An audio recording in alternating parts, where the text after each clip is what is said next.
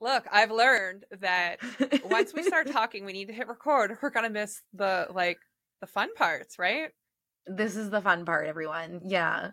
So Jen and I are talking about one, she looks fantastic. So way to go, Jen. Way to go. She's uh y'all, Jen is a fiend who strives for premium quality everything. No surprise. And um so she's figured out how to use her nicer camera and now I have your exact camera in my shopping cart and I'm like mm. Yeah, well, um also I was fine listening to podcasts that had like kind of amateur sound until we started recording. And now like everything on Spotify makes me like enraged. I'm like, why did you not equalize your sound? Like You've been doing this for 400 episodes. Why have you not fixed your sound yet? Like we're on 15 and I can't stand our sound and I'm trying to fix it. So yeah, I have not great ears. Like my ears are always like full of stuff and it's hard for me to hear. That's one of the reasons I like scream everything I say, I think. But um that means I listen to podcasts turned up like in my car. And when a podcast audio isn't like equalized, I literally can't listen to it yeah. because it like the louder person like hurts my ears and I freak out, like jump every time they come on. So um I have always felt like it was at least important to try our best, but I don't know I think our quality definitely has gotten better and better. So I haven't watched episode one in a long time. I feel like if I went back to it now, I would be. well, and we're still learning, right? Like we're still nailing mm-hmm. that. Hopefully, our sound will be pretty well equalized today. But for me, it's the it's the podcasts that are like one person. Like their intro will be one volume, and mm-hmm. then they're mm-hmm. like they recorded at a different. I'm like, it's just you though. It's just you and your dog. Like why are you deafening me?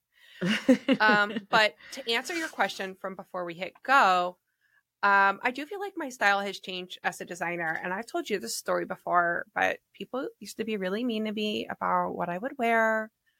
Um, mm-hmm.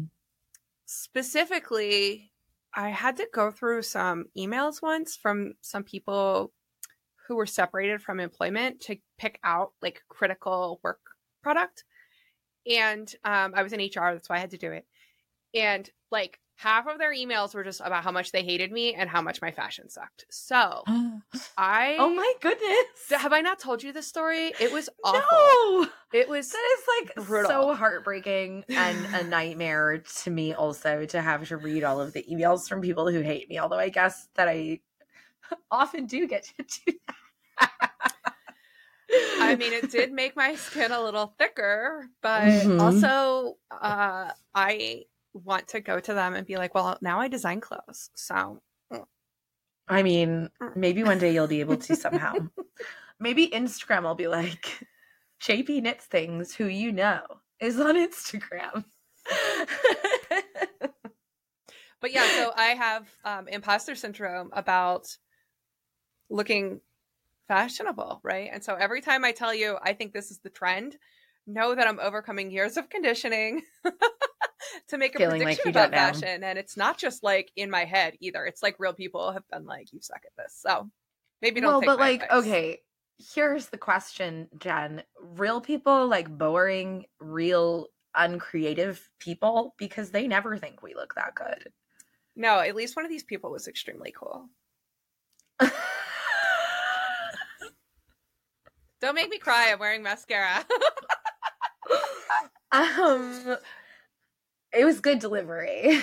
that was good delivery. Yeah. Made me laugh at you.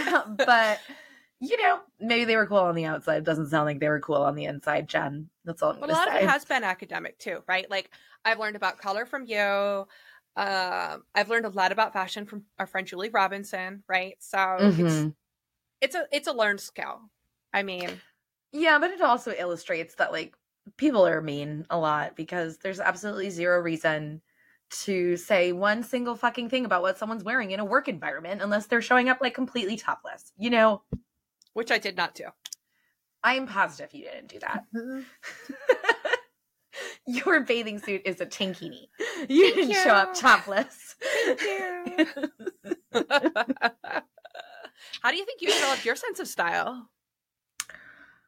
Um, the Moxie Girl catalogs and the Delia catalogs when I was like 11 years old and Delia's. really wanted to be um like my cool babysitter. I had a cool babysitter who would like sing Meatloaf in the car, like Tracy Chapman, you know, when I was a little kid. And she always dressed like you know, it was like the early 90s. So it was like a grunge. She was a grunge chick. She had the flannels. So I initially was really drawn into being like a cool skater girl. And then I think that because I've never been, not never, but it's been a really long time since I've been in a situation where I like even had a dress code, right? That I've had a lot of freedom to just experiment with what I like and with things that I see other people wearing that I'm like, that's really cool. And then trying to copy them. Um, and that's what I've done most of my life. But I also pair like the aesthetic I like with like what is the extremely comfortable version of that? Because I have also really learned that like I do not have the bandwidth for anything that isn't comfortable. So the older I get, like the less I wear any kind of jeans or pants really at all, unless I'm like maybe going to like I, I don't know some weekend at the park thing with the kids. Um, but usually I'm in like a dress or a skirt, and it's just it's just gone from there. Uh, when I run into people who knew me in art school, they tell me that I dress and look exactly the same that I did then. But I swear that my hair is a lot better and I have way more tattoos, so I don't believe them. And your clothes fit better because now you make them. and my clothes fit better. Well, I feel like in the last couple of years, I am better dressed than I really ever have been since I learned more about fit and how to like create garments that fit me really well. It makes me feel like I'm better dressed than I ever have been. So I think being a designer allows us to reach some sort of pinnacle of our style or being a maker in general, right? Where like, yeah the deeper you get into the craft, the more skill you have to make modifications, the more you can really find some amazing expression. Like there are so many people in Knitstagram who do an incredible job of that. Yeah, mm-hmm. and in some ways, like the more you can find a nitpick about your own work.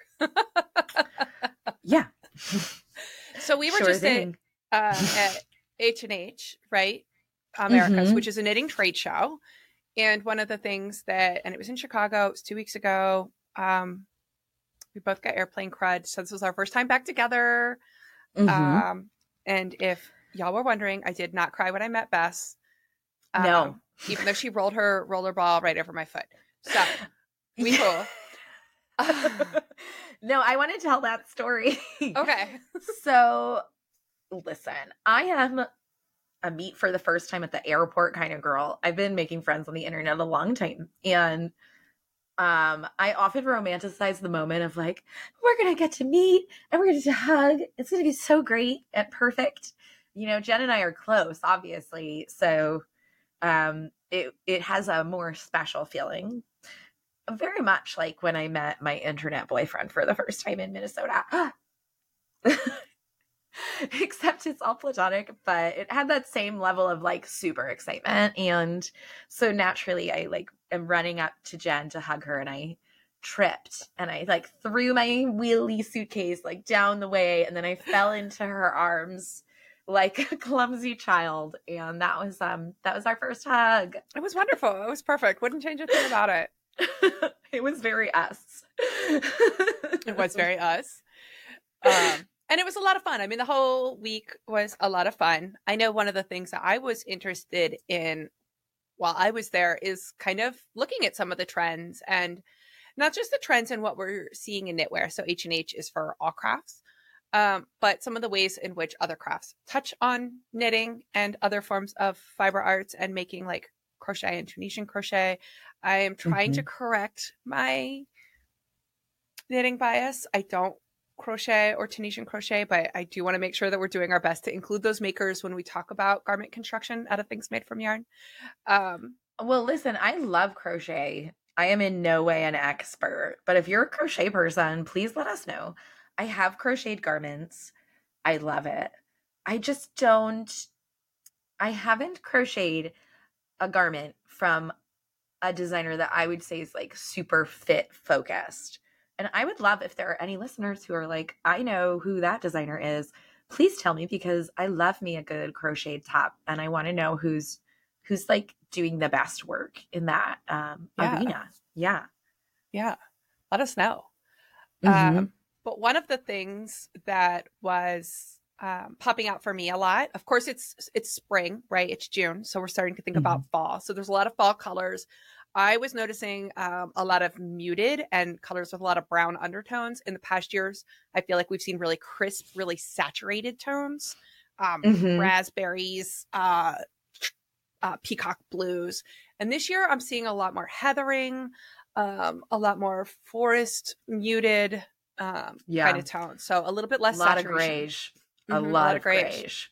Yeah. Yeah. And also a lot of long garments. So knee length cardigans. I think you missed the boat on this year for that uh, bulky weight garter stitch cardigan. I'm just gonna make that for myself for Christmas because I just sure. like don't believe in its ability to be the best design, you know? Right.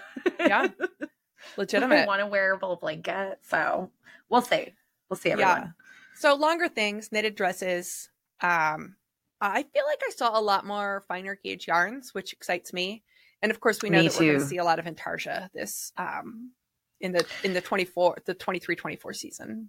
Yeah, I saw some really cool intarsia stuff. I also saw really interesting uses of holding two yarns together, like to create color work by holding two yarns together in one area and not in another. And that was like super cool. Um, and I got to meet in person a lot of the uh, like not just reps, but even like the owners and founders of some of the companies that I really, really respect and have loved for a long time. So this was my first year going to H and H. I was supposed to go last year and meet Jen, and I couldn't um, because of Candace and everything. If you know my backstory, whatever. Uh, and we're not going there today. No, no. Snoop harder, and you'll figure it out. um, so I was super happy to go this year, and that was like there are so many layers of things that for me as a designer, but also as a knitter and someone that's been knitting garments you know, for myself since I was like 20. I am so excited to see uh, people whose work I liked and people whose work I still like. That was very cool. Yeah. Yeah. And we got to do a really rewarding event at String Theory. We met about a dozen knitters. Mm-hmm. Um, you know, for me, nothing really compares to connecting with knitters in person.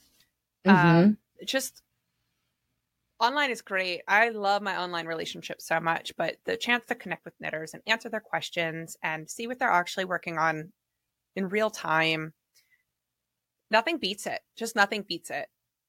Yeah. And there's, you know, everything that we do online is like Jen and I, our brands are very much ourselves. You know, we're not like trying to be different versions of ourselves on this podcast or anything. But at the same time, I I always feel like I wonder if people out there are actually getting to know me for me. And I think it's harder to really meet someone for reals, right? Like if you don't have that in person interaction and connection with them. And so, like, the chance to be seen by people in a way that feels um, super connected is amazing. And the chance to see and hear from people since we're usually like I'm talking and staring at my camera right now. so like talking to eyes is incredible. yeah, for sure. For sure. You know, and that's where we met Heather from Yarncom mm-hmm. in St. Louis. Mm-hmm. And you know, we ended up meeting her at String Theory and we ended up meeting her, hi Heather, um, several times throughout H&H and we're really lucky to have a conversation with her. So should I tee up the conversation? Yeah. Yep. This is welcome to this episode. We're going to talk about formula patterns. So whether it's patterns with algorithms or patterns that are called sizing with spreadsheets, that's what we're going to talk about. Mm-hmm. And I put off having this conversation for about 18 months and I feel like I'm ready. So should we play the bump bump? Bum bum. Um,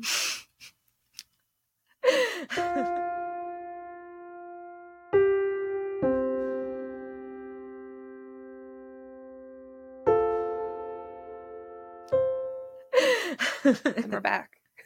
we are back.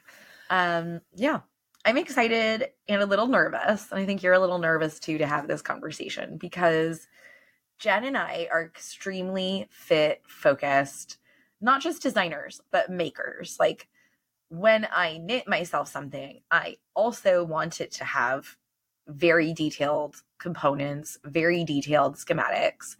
And I want um I want to know I don't know. I'm just used to what I'm used to, right? I want to know what I'm getting into. I want to be able to see what I might need to modify. And um, so, because we're so interested in size inclusivity and fit, people often want to talk to us about this topic because it feels like a solution to a lot of people when you hear about a pattern that will custom make itself, basically, for your measurements. Um, Yeah.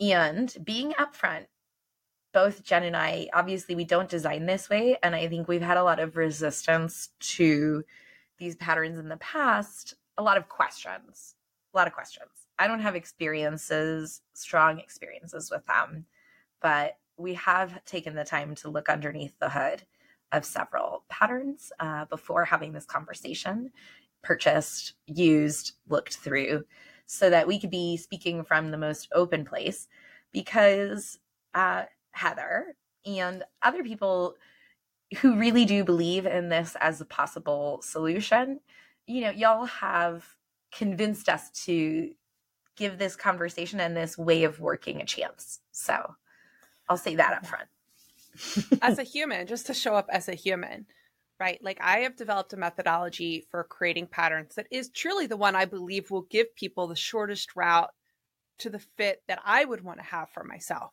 And like you said, we are both very fit focused. And that's not everybody's number one priority. Or like if that's 90% of the, you know, we talk about fit knit to or designed to fit versus designed to knit. Like I'm like 10% Mm-hmm. designed to knit and 90% designed to fit. I we will contort ourselves to get a great fit. Um and so for other so I have designed a methodology for creating patterns that communicate information about how to create the size that you want that I do feel is the best way to achieve that. And so sometimes when people can come into my space and be like, "Oh, but you have a few but what about this? Why don't you just do this thing?" Like Yeah. it's often in a space where there isn't room to have a nuanced conversation. Instagram, right? Like I'm not it's not the best place For, something fell. Uh No, that was Cookie. That was Cookie no, it like, was a um it was one of my foam paddles. oh, well, my dog went, woo, because she was she like, didn't like it. She felt it. it she's protecting your your Instagram space. Thank you, Cookie. So I'm brighter now.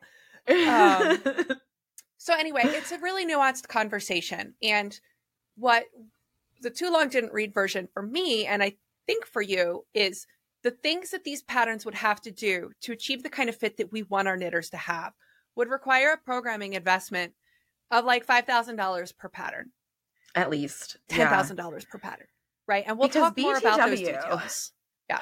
By the way, the patterns that Jen and I and other people who are extremely fit focused produce cost a lot more off the bat already than most other patterns, even for garments, because just for the fact that even if there were no math involved, 26 pages of editing words is a lot more expensive than four. And when math is involved you know that that number is multiplied significantly. So for us to say we think the investment is realistic is unrealistic right is like we are people who are investing a lot into our work already and more than you might expect Yeah. for pattern yeah And for people who don't know, I was an accountant who focused on using spreadsheets and was the go to spreadsheet expert in my area. Um, That's true. In my place of Jen loves spreadsheets for like 13 years, right? and so she loves Excel. yes, yes, and I'm married, and I'm married to a programmer, right? So I have some basis for that set of assumptions. Does every pattern is every knitter going to expect what we expect from a pattern? No, right? And so the big nuance here is that there's the too long didn't read episode for this whole episode is it depends, right? But what Heather Yeah. really challenged me to do was to quit saying it it's not it's not there. It's not available, right? The price is too high right now for what I think I want. But we haven't defined that out loud, what we think we want. Um, and we'll never get it. It's a form of radicalism, right? To say, I want what's not available Mhm. and that thing should exist. So, Well, exactly. yeah. yeah. So, part of what I want to do by the time we wrap up here is to talk about what those patterns would have to do for me to feel good recommending them to my audience based on my my knitting values, Yeah. which don't have to I be mean- everyone's knitting values. for me, this is like what it would need to be for me to think it's feasible to design one of my designs that way. Mm. Because the way that I want to design right now, and I'm not talking about what I do in the in the background. I'm Right. talking about what I'm doing with the grading and the fit that um that doesn't feel available right now in this methodology. But certainly, what is available with this methodology is very comparable to the basic patterns that exist that have very little shaping in the first place, you know, that a lot of people do like to knit. So I can Yeah. see why a lot of people like this methodology and I see potential there. But yeah, I certainly I put together a list of like if I was going to do this, what would it need to do for me Yeah. to like produce a pattern that is basically the same pattern that I have now, but one where someone could input their measurements and it would come out for them. Yeah. Yeah. So, Mhm. um, for anybody who saw the episode I did by myself, I'm using little cue cards because they help me stay on track. And this is a high stakes conversation for me. And so, if you see me looking at my key card, cue cards, I don't want to mess up. Um, yes, I also have notes. Cooks, Cookie is getting high stakes. All right, we're back. Great.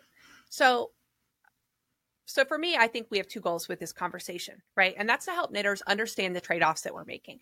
For me, these formula-based patterns are just a different way of communicating information to the knitter to help them get their desired product, right? So we make trade-offs even Mm. in what I'll call a static pattern. Uh in pattern for sure. Right? Like at For the same sure. time shaping versus spelling it all out. There's trade-offs there. So there's Mhm. also trade-offs here. Um, and I think that one of our goals here is just to understand what's what's in them and what you can expect and what the trade-offs are and who might be um and help knitters who are watching decide what the shortest route is to the finished product they want to have because Mhm. different knitters are going to get a different result there Yeah, for sure. And I think we've said before on this podcast, and I stand behind if a pattern gives you the information that you need up front to decide if you like it, then it is a good pattern, right? So, however it is designed, if you get the information that you need up front and you are then able to use the pattern to make the thing you want that you expected to make, then it's a good pattern, right? I feel like I'm you a little have more more criteria than that. I do. I feel like a, a pattern makes an inherent promise that it's designed to fit on human bodies and it needs to deliver on that in every size. Well, yes, I agree. you and I do agree with that, but I'm not going to tell someone that's knitting a pattern that I don't think has fit that I don't think fits well, that it doesn't fit them well if they like it. You know what I mean? Sure. Does it not fit them well? I mean, sure, it still doesn't fit them well because you and I both have said like fit isn't really subjective. Fit either is or isn't there. But people like things that don't fit them well a lot. So Yeah. that is like then I I feel at the end of the day that it's like if the emotional satisfaction is there for the knitter, then it was good. But it was good. Mm-hmm. Yeah. But I think something that you're pointing out is that it's very hard for a lot of people to have emotional satisfaction when their finished product doesn't fit them well. And certainly for me, that was the case. And for Jen, that was the case. And probably if you're watching our podcast and in our audience, you probably feel similarly because that's what we're about, right? Yeah. So we always love to do a little bit of values and gray space and nuance talk, right? So again, mm-hmm. Whatever you enjoy knitting is fine. The pursuit of fit is not critical to being an excellent knitter. It's a separate hobby. Mm-hmm. Um, mm-hmm. And as we'll talk about, well, first, I'll just say now, thank you to the knitters that I talked to and I know Bess, you've talked to some um, who have given us their opinions on working with these types of patterns and shared their experiences, mm. and they run the gamut, right? I talked to two knitters who are in very similar sizes, and you know, one was extremely unhappy with a product that she knit from one of these patterns, and um, we will not be naming any patterns. And I talked to somebody else who loved their result with it. So different people are going to have different experiences with these, and we want to help you figure out what your experience will be with them to see if they're right for you. Right. So I feel like, look, should we just get out of the way the things that we do not love about this way of working? Yeah, I think we should do pro cons to these types of patterns. Great. Um, but first, I just want to say I keep saying formula based because whether it's an algorithm or a spreadsheet, both of those are going to do number crunching behind the scenes to give you a set of numbers. Um, yeah, what's the difference between those two types of pattern? The software you use to write it, whether you use Excel okay. or whether you use programming language. So it's not really different. It's just the ones in programming language, in my experience, tend to produce a more sophisticated result. They'll generate a pattern in your size rather than right, having they'll generate like a PDF. Right. Okay. Okay. Because something that I prefer in my knitting experience is definitely like to work from a PDF and not to be working from Excel.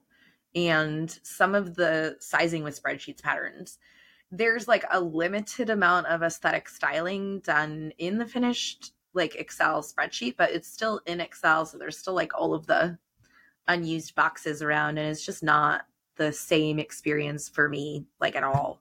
Um, yeah to look at or to the portability of it and the readability of it even if they're fairly short it is affected by the fact that it's in like a, a data program not a publishing program yeah the other piece of nuance i want to add before we launch into opinions is that it can be very difficult to separate grading from pattern style here so several mm. of the hmm. things that i will tell you because i pulled one of these patterns and put my numbers into it um, me too several of the things I did not like about the finished result were grading. Yeah. So it can be very important to say that those that that that difference exists. You can have a poorly graded spreadsheet pattern that gives you a number you don't like because the grading is bad. Yeah, or it makes a huge difference. Yeah. And also vice versa, like something Jen and I both know very well is that you might really like the grading that I do and the way that I fit a finished product, but you might not like the style in which I write my pattern, right? That's still going to be separate from the the grading is the math. The grading is the decision making. And someone has to do that whether they're plugging that information into an algorithm or an Excel document and the result any kind of pattern for a garment that we have, someone's graded it and someone's made choices. And I agree. I started with that comment about the aesthetics just because it you said that was like the main difference between those types of patterns but yes one of the things that i found the most challenging in terms of getting on board with any of the patterns i looked at is that the grading was at best it was unsophisticated right and the numbers that it produced were like it just wasn't the schematic didn't feel very complete. And what I saw wasn't in line with what I, with what works, with what I think works for grading for a body, like at all. Yeah. Yeah. Um, but that doesn't mean that you couldn't create that with better grading, but strong grading and strong fit are really sophisticated. So it seems that even a simple garment pattern created this way is not simple to produce. So it that's where like I keep getting stuck myself and like in order for it to be more sophisticated, it must take a, quite a lot of behind the scenes work for something yeah, like me, shoulder let shaping. Let me give an example, right? right? So, um, we know that when you have a tight turn around your neckline, you need shaping in the ribbing or it's going to flare. Mm-hmm. In the pattern that I put in, it was a set in sleeve and it did not ask for my cross shoulder. It based it on my full bust. So we know right, right. off the bat that's not sophisticated fit at all. And it just assumed my shoulder size based on my full bust, which is the opposite of what we know we should be doing for fit. Now, this pattern does let you go in and make an adjustment. And so you needed to be a sophisticated knitter right away. You need to be sophisticated mm. at fit to know to go in and adjust that measurement. So right off the bat, grading con one. Grading con two, when I did that, I need to make the neck much more narrower than projected. The pattern that I picked did not have shaping in the raglan neck or in the in the ribbing for the neckline. In the neck width that I need to fit my shoulders, it needs that. When I, as a pattern writer, do that, I use my ribbing gauge to calculate the stitch pickup around the entire yoke or mm-hmm. around the entire neckline. And then I look at where those tight turns are and I make executive decisions about how many stitches to remove through shaping through what areas. I don't remove it yeah. evenly around the neck. The back of our neck, the bind off there is straight. If we add a curve there, it's going to distort it. We need it usually around here. So mm-hmm. the pattern I picked was a v-neck and it didn't have that. And so when I made that shorter, I know that that's going to pucker. But the, but the job of going through and calculating all those stitch pickups and then subject, like it's very subjective to decide which ones to round to yeah. get to the stitch count you need. Because, okay, if you're going to go from six to four, right? If you're going to decrease in ribbing, you're going to go from six to four in some areas. You might go from five to four in other areas. So, how big are those areas? What do you do to get those stitch counts to match? And this mm-hmm. pattern wouldn't do that, right? That would be very difficult to write that yeah. into a spreadsheet formula. I it's subjective when I like, do it. Also, like what number of like so when we design ribbing this way, we include extra purl stitches right. to reduce out. That's right. To make sure that they are purl stitches so that it's fairly invisible in the in the final color. So then how many of those do you add and where exactly do they go? And that's not something that like I am not the most supreme Excel spreadsheet user. Unlike Jen, I learned to use Excel so that I could become a knitwear designer. Like that's I'm from art, the art world. That was the first time I needed it. I've probably used it like once or twice, but clearly what I'm saying is that I'm not like a super sophisticated Excel user, but Jen is. So if she is unable to have a formula that does that for her well, then I don't believe there is one that I would find that would do that for me well. It's the kind of thing that we have to really decide as a human looking at a thing and being like, this is where that's going to work. Yeah. I also will, for the one that I pulled, I would rewrite the sleeve hole shaping. So mm-hmm. there's a certain, there's a lot more stitches to decrease because I narrowed my shoulders and the shape of the um, curve that was generated is a lot like an L, right? It binds off big chunks and then every other row some. It's not going to be a pretty curve. So when mm-hmm. I write a mm-hmm. pattern, I go in and I often plot those curves using grid paper that's custom for the gauge I'm working in. And so I would already need to rewrite that because the spreadsheet, and I use one of the more sophisticated products on the market. It didn't write a pretty curve, right? So in order for me to be happy with the way that this would be done in a spreadsheet pattern, it would need to use like a graphing calculator's, you know, calculus tools to draw that curve and then mm-hmm. like whatever software is beneath a 3D printer to calculate how many stitches per row that is at each data point. I'm not yeah, doing that in Excel. Extre- right, it's extremely advanced. It's just not it's so I think we're making a distinction here in the types of patterns that are possible to be produced by this software at this moment. And um, even I will say that, like, while all uh, many of these patterns are marketed to include everyone, and the one that I downloaded was also marketed to include any yarn that was false. That was totally false because the gauge range, the smallest gauge was 21 stitches, which, as I said to Jen, you might you might as well be knitting what did i say? Is knitting with ropes or something for me. Like 21 stitches is huge. Yeah. It's huge for me. Um i don't even remember the last time i worked at that gauge. Like even when i work DK weight i feel like i'm working at a tighter gauge than that most of the time. Maybe not. Maybe i'm just appalled because everything I've been knitting lately lately is like 30 stitches per for four inches. I mean, But- this is on my list too, right? Like, hot take fibers don't behave the same, right? The Mhm. grading decisions you make are not the same for different fibers. I make different Right. grading decisions at the top and bottom of my range. There's different decision Yeah. making, right? That's There's why I have a wool making. tee pattern.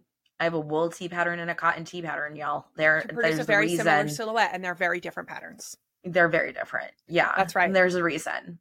So, Um, yeah, so that's real which is a yarn selection situation but you know i i think i would like it better if the marketing around a lot of these patterns was more specific um because it overpromises. yeah I, I felt the ones that i w- was looking at were overpromised because there was a defined range for the sizes there was a defined range for the gauge there was a defined range and the amount of measurements that were requested was nowhere near the amount of measurements that we use in even a simple pattern which means that there are still many measurements that were assumed and those numbers were not given in the schematic anywhere. So for me, as an outlier in my size, I do not trust that that would fit me.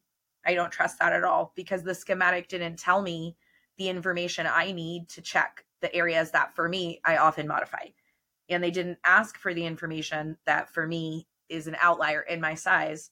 So and if and if a pattern is determining that your cross shoulder based on your full bust, then the majority of people are going to be outliers. I feel like, Right? like so many people are going to be We outliers in that.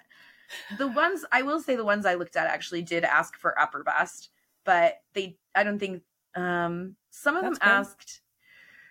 None of them asked for very many measurements. Some of them asked for measurements that seemed like, okay, that feels appropriate for like a very basic tank, let's say. Um, others I felt like were not asking for the amount of measurements that I needed to trust that it was actually generating something that fit me. Yes. So we know that these programs are making assumptions about some of your measurements if they're only asking for five measurements. Right. And so Um, that right there to me breaks the promise of it fitting everyone. Yeah, I think that's that's the part for me too. Is that people will say this is going to be custom to fit you, but it's not really, and you're still going to need to make modifications. That's the thing. Yeah. Now, these patterns can work very well for knitters who often have to do a huge amount of modifying anyway. So for the knitters out there who um, have like a size two top and a size seven bottom, and they exist, all permutations Mhm. of bodies exist. This can provide them a better starting point than a pattern where they're going to have to go in and unpick it all and drop it into a spreadsheet of their own anyway. So Well, anytime but a it only provides that if it provides a complete schematic. If it does not Mhm. give you, for example, the armhole depth, the one I looked at does provide a schematic. a schematic was provided, but it had four measurements in it. Oh, it had boom. only the measurements that it asked for. It didn't have any of the measurements that it assumed. So that means that I'm blind to a lot of these choices that were made for me in the pattern. So Yeah. that was a big, I mean, I don't think that that is impossible to overcome, but that was a big, it requires a lot more programming, I think, to be upfront about what choices were made behind the scenes. I'm not sure, Yeah. but Which is also true with standard there. patterns, right? So across the board, we recommend only buying things where you're going to get a complete schematic. yeah. Yeah. Yeah. And um so that yeah. Because without a schematic that gives you the lengths of several key measurements and the widths of several key measurements of the garment, then you are going to have to do a lot more work to modify if you do want to modify it. A lot Yeah. more work. So that feels um, like not the right product for our people that want a lot of fit and probably modify things. Let's do some pros real quick, right? So it will generate Mm-hmm. something that matches your body measurements if it's done well. Um, the good ones will allow you to make adjustments, right? So I was able to go in and make those adjustments. I did need to have the skill base to do that. And for knitters who have to merge sizes, this can cover more ground and get you to that end point more quickly. I feel like certain constructions lend themselves more to this than others. Bottom Agreed. up, set in sleeve, classic example. I've yet to Mhm. see a raglan that I think does this. I'm not going to say anything. Raglans are very fussy. Raglans are fussy. Yes. set in sleeves as i've often said are easy to easier to design and work from and modify in my opinion i mean not Yes. necessarily easier to knit than an all-in-one raglan but a set in sleeve offers a product finished knitting pattern where you can even if the schematic isn't great it is easier to figure out how many rows how many stitches it is a lot easier to calculate and figure that out because it's a more straightforward pattern the sleeves are not worked at the same time as the chest. So you are able to figure out like that chest width and adjust it if you need to. So set in sleeve patterns offer um, also a more straightforward way of getting there, I think. Yeah. So there are a few other things with the pattern that I demoed, um, which is not one that I've worked directly one on one with knitters. I have several other spreadsheet patterns that knitters have brought to me for one on one consultations to pay me by the hour to help them fix, either because it produces a null result, like a negative number of rows to knit, or it creates something that is not going to fit their body well. So I think part of my resistance to these patterns also comes from having to help knitters who then invest another $30 to $60 in fixing their pattern, right? Not that that hasn't also been the standard with standard patterns, right? That also happened, but it's disproportionately the people who need to pay to help me finish their patterns when they get to student Yeah. cards. Are these and that's fair, but that can produce a skewed understanding, just to be fair, because Yep. like Which for is why me, I wanted to seek out other knitters. Yeah, like for me as a yoga teacher, and Jen even knows this, we've had long conversations about it. My whole life as a yoga teacher for 17 years, I've been working therapeutically with folks, right? And helping people heal from injuries privately. That is where most of my time has been spent and is still spent. That's what I, the part of my teaching career that I still do. And so 17 years I've been seeing people who were made worse by their physical therapists, right? Who like physical therapy and Pilates messed them up and nothing Yeah. helped. And then they come to yoga and then I help them. So at some point in my career, I did become very biased against other types of therapeutic work. And then at some point after that, I like realized that and had to walk it back and be like, I am only seeing the failures, right? Like Yeah. I'm getting the failures. They're getting the failures of yoga people who mess up too. So it's not like, you know, the people who have developed these products, they've developed them because they're looking for a solution to problems that they've seen. So Yes. for some people, this does solve their problem. That's so right. we're, you know, it's important to acknowledge that. But we're all in different corners of garment making. And the corner that Jen and I live in um, is just a different corner. Yeah. And so as we were doing this experience, we wanted to pull patterns that, because we paid for them, that we think we Mhm. might knit one day. Right. I don't want to spend money on something I'm not going to knit one day. And so I picked a fairly straightforward um, stockinette stitch v neck A-line tunic design. Um, and here's the changes I had to make, right? And so several of these I was able to make before I hit give me my pattern, right?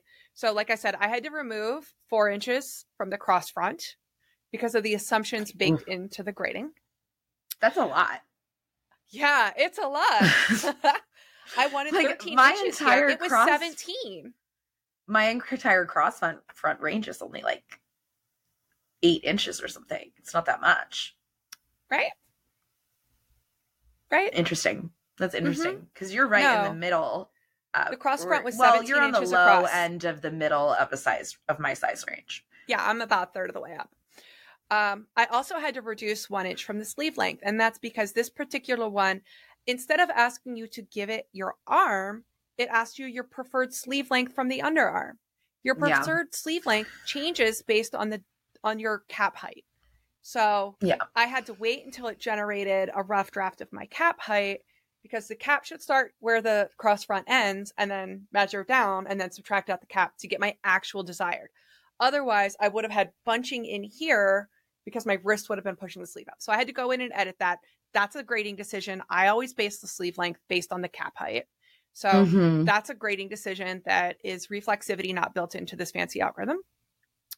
Um, like I said, the underarm shaping, I didn't like that. I'll need to rewrite that.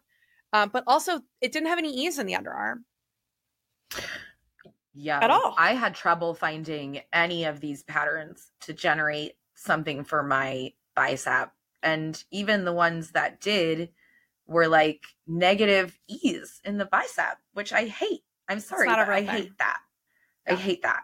So, um, I mean, clearly someone likes it, but I I don't like that. So it felt, yeah, yep. So not only that, but there was only two rows of shaping for the shoulders. So I knew that yeah. there was going to be some flaws in that area anyway because I could see it in the modeled version, but there's no shoulder shaping and there's no armscye ease. It's not going to fit. It's going to pull. It's going to strain. It's going to be uncomfortable. Um, so I was able to adjust the armscye depth, not the shoulder depth. You're not able to adjust that ahead of time, but I was able to adjust all those other things, um, those lengths at least, and those widths before I put it in. But post generating it, I'll need to rewrite the underarm. I'll need to add depth to the shoulders.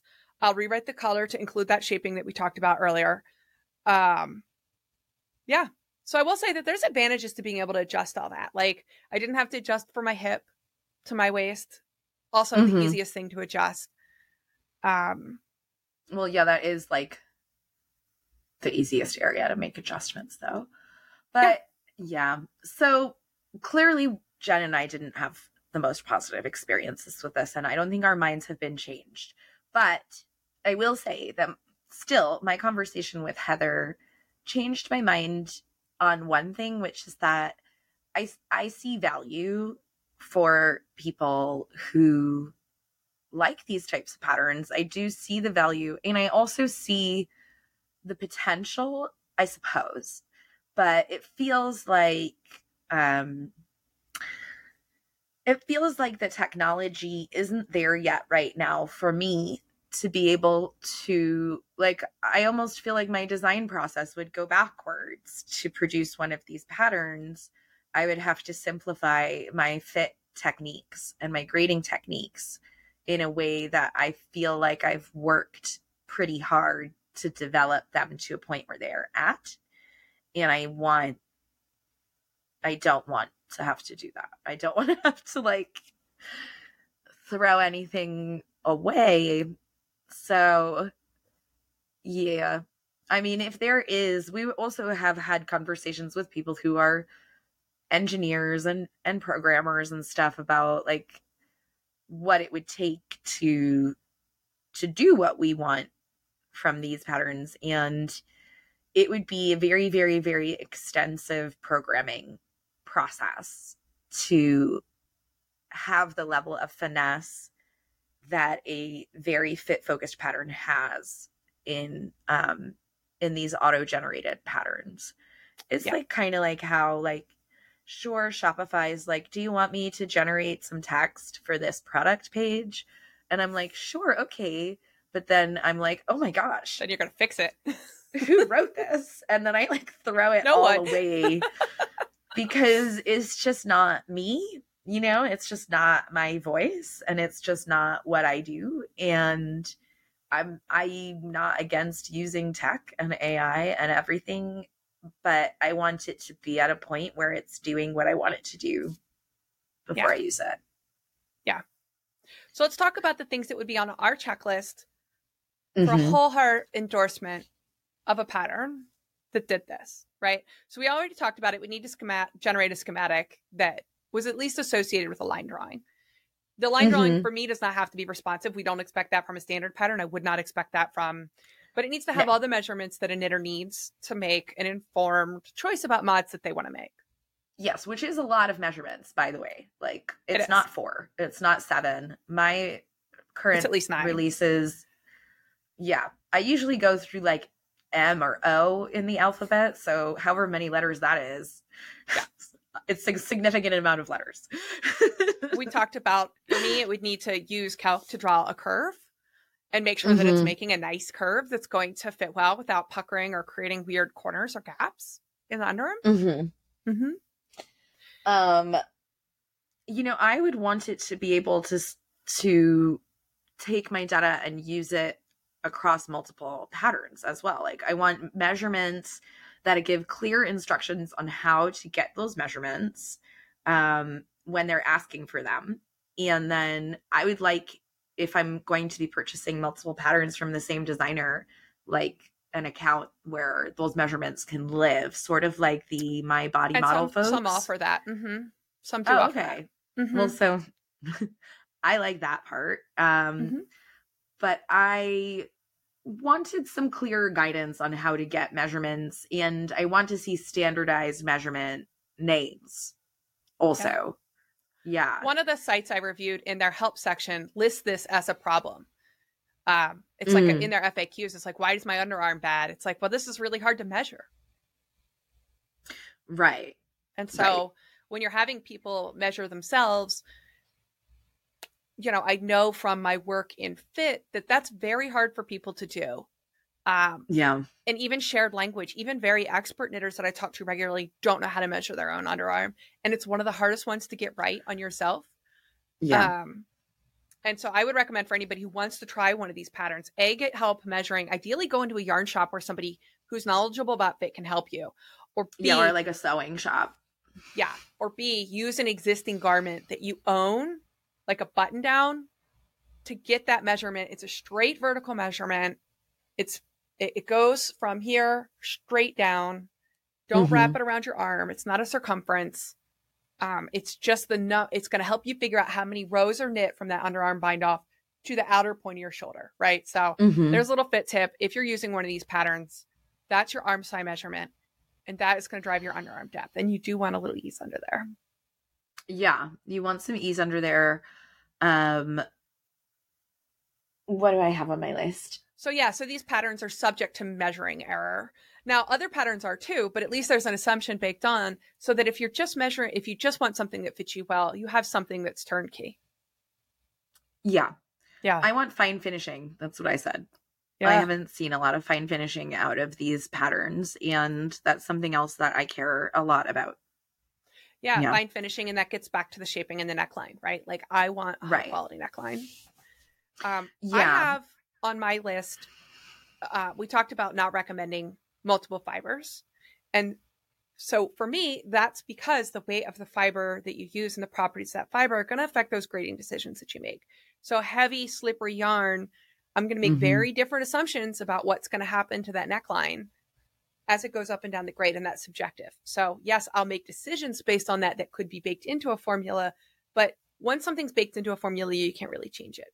So unless you're Mhm. going to have your formula capture that somehow, I don't see how you can promise that something will work for any yarn. I would need to see it be like, for this yarn, here are the assumptions. I have that. I have that Yeah. too. I want specific gauge, specific fiber information for the pattern up front. And I don't think that should really be as changeable because it just it just isn't really, you know, if you go through the back library of this podcast, we have several episodes on how fiber and gauge affect the construction and durability and wearability and grading choices It's just not the same.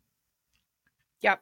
So, for example, we know that in heavier garments, sleeves pull more on our necklines, making them wider and shallower. And so, if we're working in a loftier yarn, we might not adjust for that as much as we would with a slippery superwash. So, a slippery superwash mm-hmm. that's seamless, I'm going to make that neckline, especially in the larger sizes, deeper and narrower, knowing mm-hmm. that it's mm-hmm. going to behave itself a certain way. You know, yeah. and so promising somebody that they can sub that out for a lofty yarn, they're going to have a deeper, narrower neckline than somebody who used yeah. the yarn that I wrote it for. So that's what, what what I mean when I say you can't make a promise that's that broad and have it behave that way.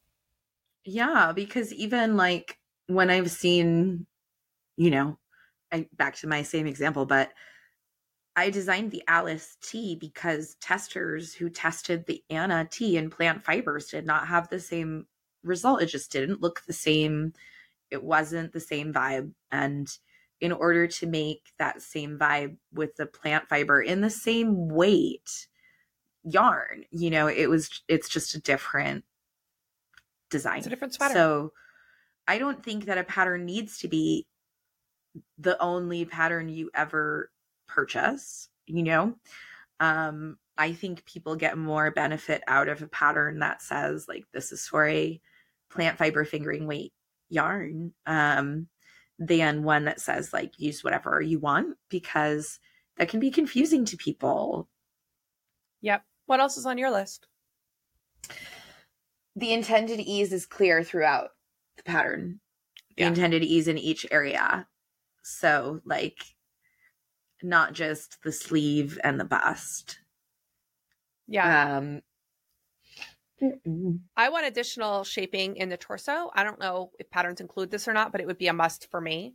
So if the promise is custom, then if I only need to make a two inch change between my bust and my hip, you can put that in at the sides. But if I'm somebody who needs a 14 inch change, at some point that pattern has to tick over and start giving me shaping in the front, back, and sides. Yeah, I I have more complex shapes need to be able to be generated. I yeah. need bust darts. I want you know, because I can't knit something for my full bust just based on my full bust. I already know that. I don't want to go back to that. Like, right. And bust dart shaping is something that should be very easy to add into these patterns. It's one of the easiest things we grade, frankly. It is if they ask for the right measurements. That's right. That's right. Uh, these patterns need to never create a null result. No negative yeah. rows, no negative stitches. To yeah, they need to work pattern that has instructions that say if you get a negative result, figure it out or contact the designer is harm. That causes harm. Yeah, Imagine being fair. somebody who's been promised a custom fit garment, specially designed to address the needs of plus size knitters, and then you get out there and it's like, oh, but not you. But not you, right? I mm-hmm. mean, that's the thing. If you're going to promise custom fit, then you're calling to the outliers. And if I am a straight sized small sized person, right? That like when you wear a size two, there's not a lot of complaints that you can make about like availability and accessibility, right? Like everything's available in my size, supposedly. But if I am like outraged that I won't be able to make the modifications that I need as an outlier in my size, I feel that somebody who is more of an outlier and who has not been accepted as much as I have in the world of fashion, etc. It was it's like I'm getting emotional, honestly. It feels really heartbreaking to me yeah. that, you know, those limits are not defined up front. Those limits are not defined in a lot of these patterns of like generated to custom fit size, but only in these parameters, which actually doesn't make it very different from a pattern that has all of that already done and that information is out there right up front. Yeah, exactly. Exactly. Uh, it needs to consider the way bodies are shaped, but also the way that those pieces fit together, right? There's a subjective thing we do where we're like, well, what's going to happen when I put those pieces of fabric together? How are they going to behave? Mm-hmm. Right. Mm-hmm. When I seam that sleeve together, is it going to do something dumb? right. Yeah. Um, Yes, there's a lot of experimenting and finessing. And I also wonder how it's possible to get so something that I would need is that I need to be able to incorporate tester feedback in specific sizes because sometimes I receive feedback from like just one size that something isn't working right. Like, especially let's say the curve of an armscye or the curve of a neckline. This just hasn't happened in a while because my grading practices have gotten pretty tight. But if you have an error in your grading principles somewhere, then without set sizes, it must be difficult to run that through test, incorporate, even if you have someone that's like, this is my size, I wear it all the time, right? this neckline needs to be like a little blah for me. It feels like you must have to like rewrite a, the whole program and start all over again. I don't know. I'm not sure but i'm not sure that it seems sophisticated enough to be able to incorporate the kind of tech uh, feedback that i get that i want to incorporate for just specific versions. Like sometimes it's just like i said sometimes just a few of the sizes or part of the range needs to be handled a little differently. Yeah. What else is on your list? I think we're almost done with my list. Um I mean, I already said I need to generate a PDF that's aesthetically pleasing that has Yeah, the last thing on my list polish. is to create a pleasurable knitting experience. So we agree. Yeah. yeah. And I mean, you mentioned this in the beginning of the episode, but I want to say it again. This exercise for me especially combined with just other things happening in my life, have really helped me to tune into the fact that people's expectations of a pattern are wildly fucking different. Wildly yeah. different. Just you know, um the like feedback that I sometimes receive about clarity or about like finessing something that I can be awfully hard on myself, y'all, in terms of like, this is not good enough and this needs to be better, prettier, clearer. When I compare that to some of the other work that I see, it's not it's not the same. So um I'm not saying that I'm better. I'm saying that I'm doing a different thing that is a lot more complex. And um people who like that expect, like I do and like Jen does, a high polish pattern because it's a lot of details and it can be confusing. And so, like, that's something that we're both always striving for and aiming towards. Um, and it feels like very difficult to get that from an auto generated thing right now. It like actually makes me nervous to think about what the 26 pages of auto generated text like would say. Oh my god. In the pattern. Not that it would have to be 26 pages if it were just one size, but it'd still probably be 11. At least. I mean, it it, it would be it would still be a lot. a lot, lot of those pages are not necessarily all that extra. Um, yeah. But yeah, it would be reduced by some amount. So, so I feel like we know that these patterns, the people who love them, love them. They feel like they've mm-hmm. transformed their knitting practice. Right. And it's hard for us to predict for any specific body who is going to be well served by them and who is not. Uh, the people I talk to who really love them the most were people who have to do a lot of work to modify their patterns anyway. And this saves mm-hmm. them a mm-hmm. lot of time and gives them a lot of transparency into the pattern. Mm-hmm. So the people who loved them came into them with the expectation that they were going to still need to modify a few things, which is also the mm. standard that you and I have about a standard pattern. Yes, that is. I mean, it's not the I promise don't... necessarily that's made. Right. But that's the expectation. I would say that if you're curious about these patterns and what they do, go ahead and find one and pay 10 to 12 bucks to try it out, right? But before you mm-hmm. cast on, before you buy yarn for it, make sure that you like the result. Look for the same things that you would look for in any other pattern, right? Look for shaping that matches your body, like shoulder shaping and underarm shaping.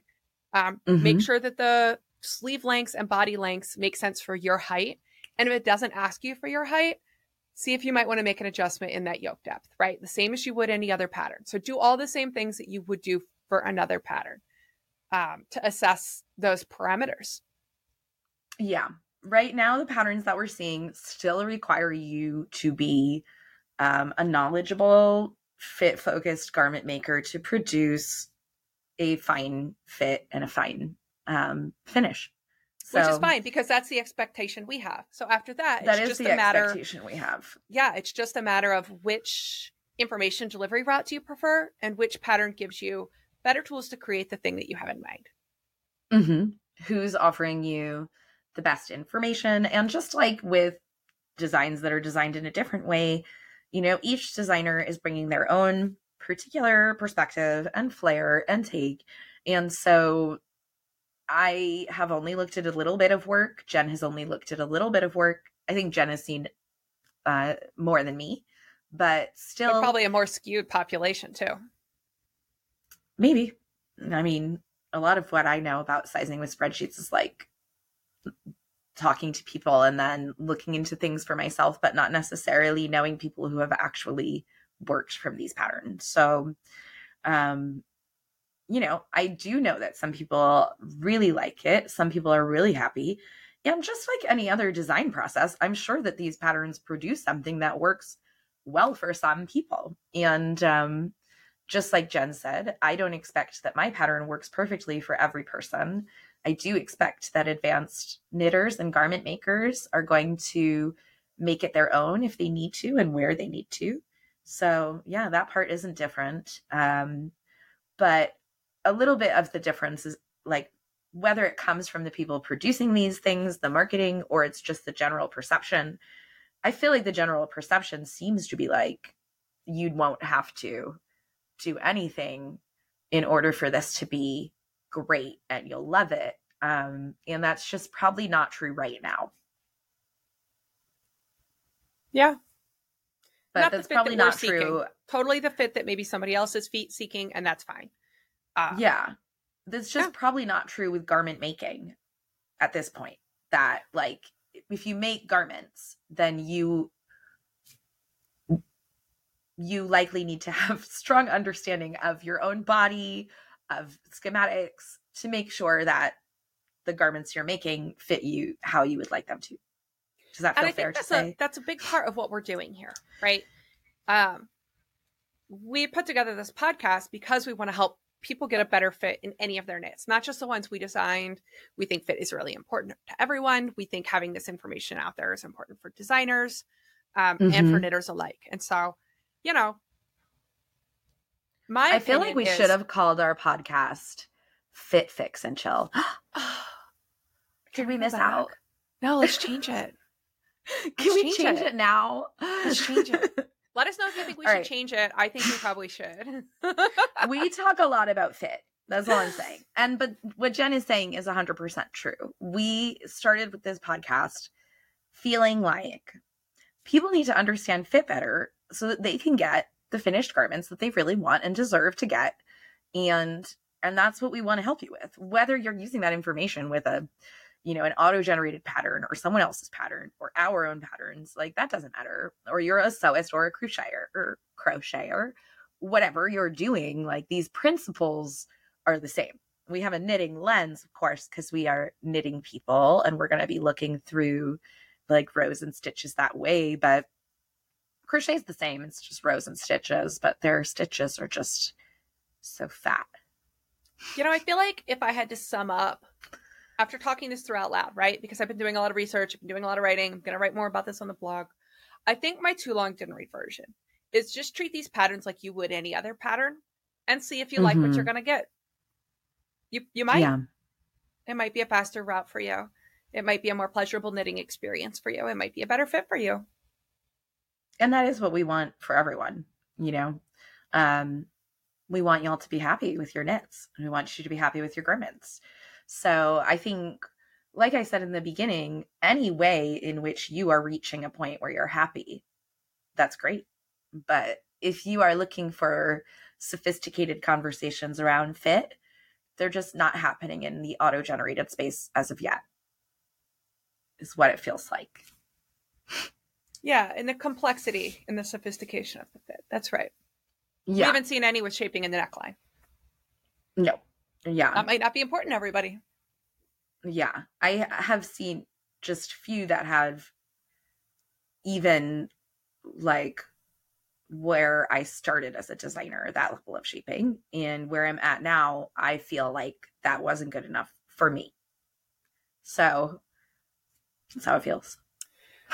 We probably don't need to encourage you to tell us what you think in the comments because this is We an area where people have a lot of strong opinions and we want to hold space for all kinds of nuance. So if you Yeah, love your spreadsheet okay generated you pattern, disagree. Mhm. Yeah. I'm going to toss out the questions I asked the knitters that I talked to in private messages, right? Which is if Do you'd love to share your experience with one of these patterns, um, how did it go? Did you like your finished product? Do you wear it? Um, are you happy with the fit? Uh, do you think that there's something about your measurements that made you an extra good candidate for this type of pattern? I think that's helpful for other knitters to know. Mm. Um, and did you make mods? And if so, what mods did you make? Mhm. Yeah. And thank you again to everybody who helped shape this conversation. Right? Our yeah, and inclination a has been extra. Mhm. Sorry, I'm talking over you a lot today. a big extra special to thank you to Heather because um, if we hadn't had such a long conversation with you, we would not have been inspired to dig deeper, to open up our minds, to open up this conversation. And our minds are still open. I'm not trying to take anything away from anyone. You know, I'm not trying to say that something shouldn't exist. It's out there, it exists. There's lots of patterns that don't approach knitting and garments in the same way that we do. That's fine. and there's lots of knit patterns that have made knitters very happy. Very happy. Yeah. And either way, you're going to have to make mods to get your perfect fit. I firmly believe every single person benefits from making at least one modification. Um, that's Yes. the Sewist lens, right? The Sewist lens is I'm going to make mods. It's just a matter of which one. Um, And that's not Mhm. the lens that most knitters have, but you know, that's my lens. It's Even yeah, my patterns, That's right? the lens. I expect you to modify them. yes, that's the lens of our podcast. That's the lens of our of our lives. That's why I offer so many different measurements in my schematic because I want you to know exactly what you want to change if you want to change something and how you're going to do that. Yeah. And being pushed to expand the conversation from no what's out there isn't what we want to do to but what would it take what would it take to get Mhm. there what would that look like is an act of radicalism and again thanks to heather for encouraging us to hold space for that conversation hmm And thanks to everyone um, for being here. And I guess that's all until next time, huh? Do we have any announcements, things? Do you have you know more cue cards? no no more cue cards aren't they cute though Um, i like Well, this i'm I'll gonna say, everyone, this. this episode is going to air on the 12th, Wednesday the 12th. And then the following episode will air on July 26th, in which time both Jen and I will be older. So happy early birthday, bestie. you too bestie Our birthdays are this month and they're very close together. So um, thanks for being part of our extended community and uh, helping us to feel excited about this next year ahead of us. yeah and we haven't decided what we're going to talk about next so um more on Nope. that in our respective spaces the links for which are in the notes seems to be a really good place for you guys to talk to us anyway, though, is talk to us about what we should talk about here on our Yeah. Instagrams, wherever. Send a pigeon. Ooh, it might be small busts Oh yeah, small the busts. fabled knitting small bust adjustment. We did tell everyone we're going to talk about small busts, so that is next. I think. I think. All right. XOXO. Happy Happy knitting. knitting.